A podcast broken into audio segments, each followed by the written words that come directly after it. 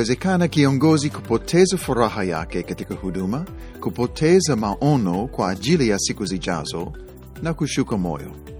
Na inapotokea hivyo, kazi ya Mungu haisongi mbele na adui zetu hupata ushindi.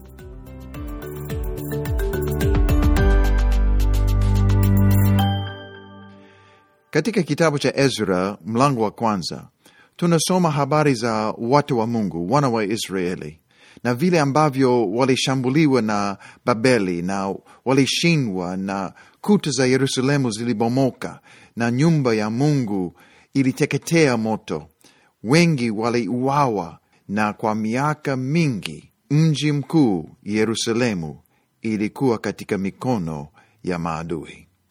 Lakini baada ya muda kupita, Mungu aliinua kiongozi ambaye ataruhusu watu wa Mungu kurudi katika mji mkuu na kujenga upya mji wao.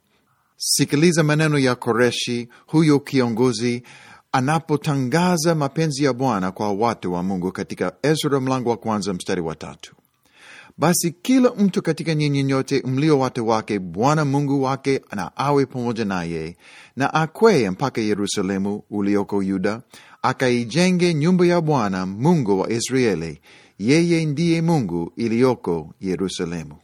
Halafu Biblia inasema katika mstari wa tano, ndipo wakaondoka wakuu wa mbari za mababa wa Yuda na Benyamini na makuhani na Walawi, nam watu wote ambao Mungu amewaamsha roho zao kukwea ili kujenga nyumba ya Bwana iliyoko Yerusalemu. Walikwenda kwa bidii, walikwenda kwa furaha, walienda kufanya kazi ya Bwana na kujenga mji mtakatifu. Lakini shida ilitokea. Sio kitu ambacho kilitokea ghafla au mara moja, lakini pole pole watu walianza kuchoka katika huduma.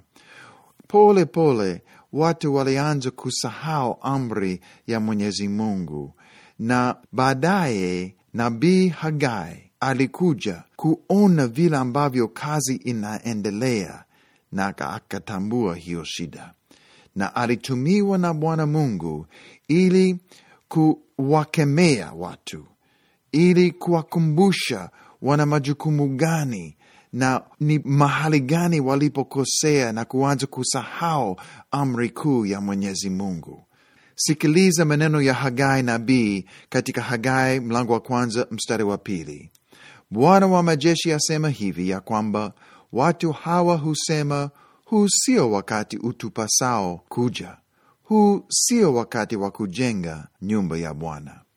Ndipo neno la Bwana lilikuja kwa kinywa cha nabii Hagai kusema, Je, huu ndio wakati wa nyinyi kukaa katika nyumba zenye mapambo ya mbao, iwapo nyumba hii inakaa hali ya kuharibika? Basi sasa Bwana wa majeshi asema hivi, zitafakarini njia zenu.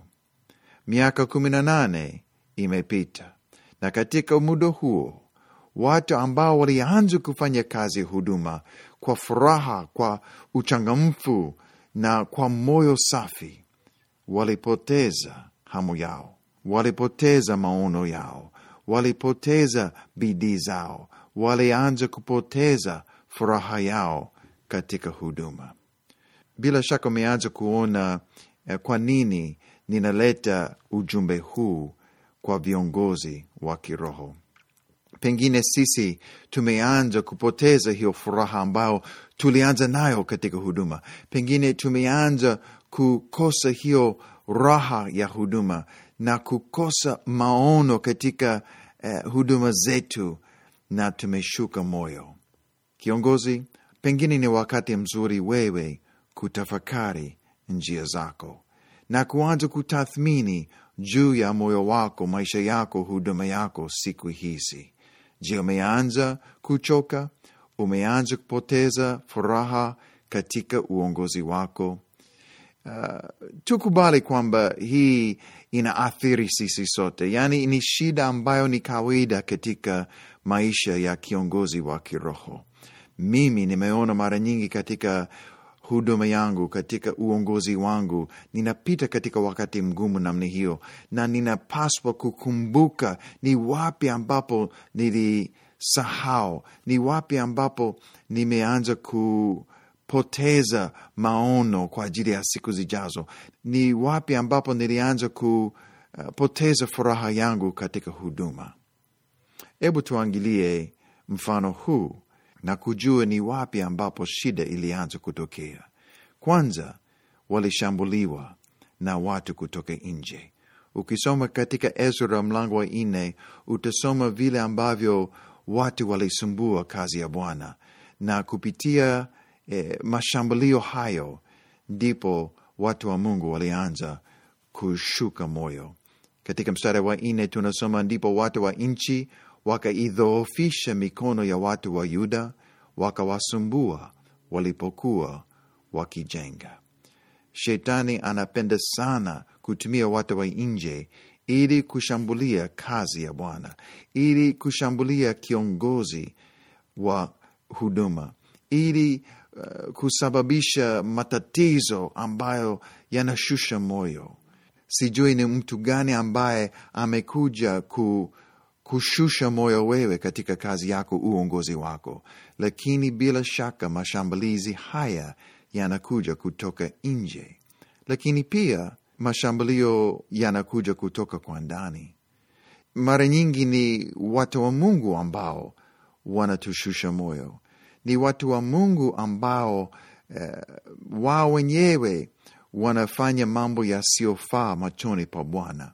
Ukisoma katika kitabu cha Hagai mlango wa kwanza utaona vile ambavyo eh, watu wenyewe, watu katika huduma yenyewe walianza kutoa udhuru na kusema huu sio wakati utupasao kuja, huu sio wakati wa kujenga nyumba ya Bwana. Yani walianza kutoa udhuru, kwa nini wasifanye kazi ya Bwana, lakini wafanye kazi zao za kawaida.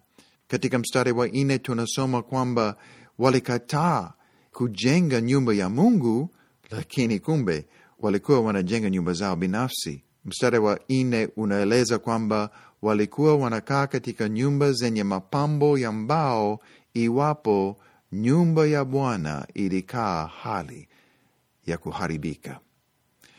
Najua katika huduma yako, katika huduma yangu, tunapita katika wakati ambapo watu wanarudi nyuma, watu wanasahau umuhimu wa kutii amri ya Bwana na kufanya kazi ya huduma, na mara nyingi hiyo inatushusha moyo kama viongozi, na baadaye sisi tunakosa furaha katika uongozi wetu. Unajua matokeo ya kupoteza maono, unajua matokeo ya kupoteza furaha.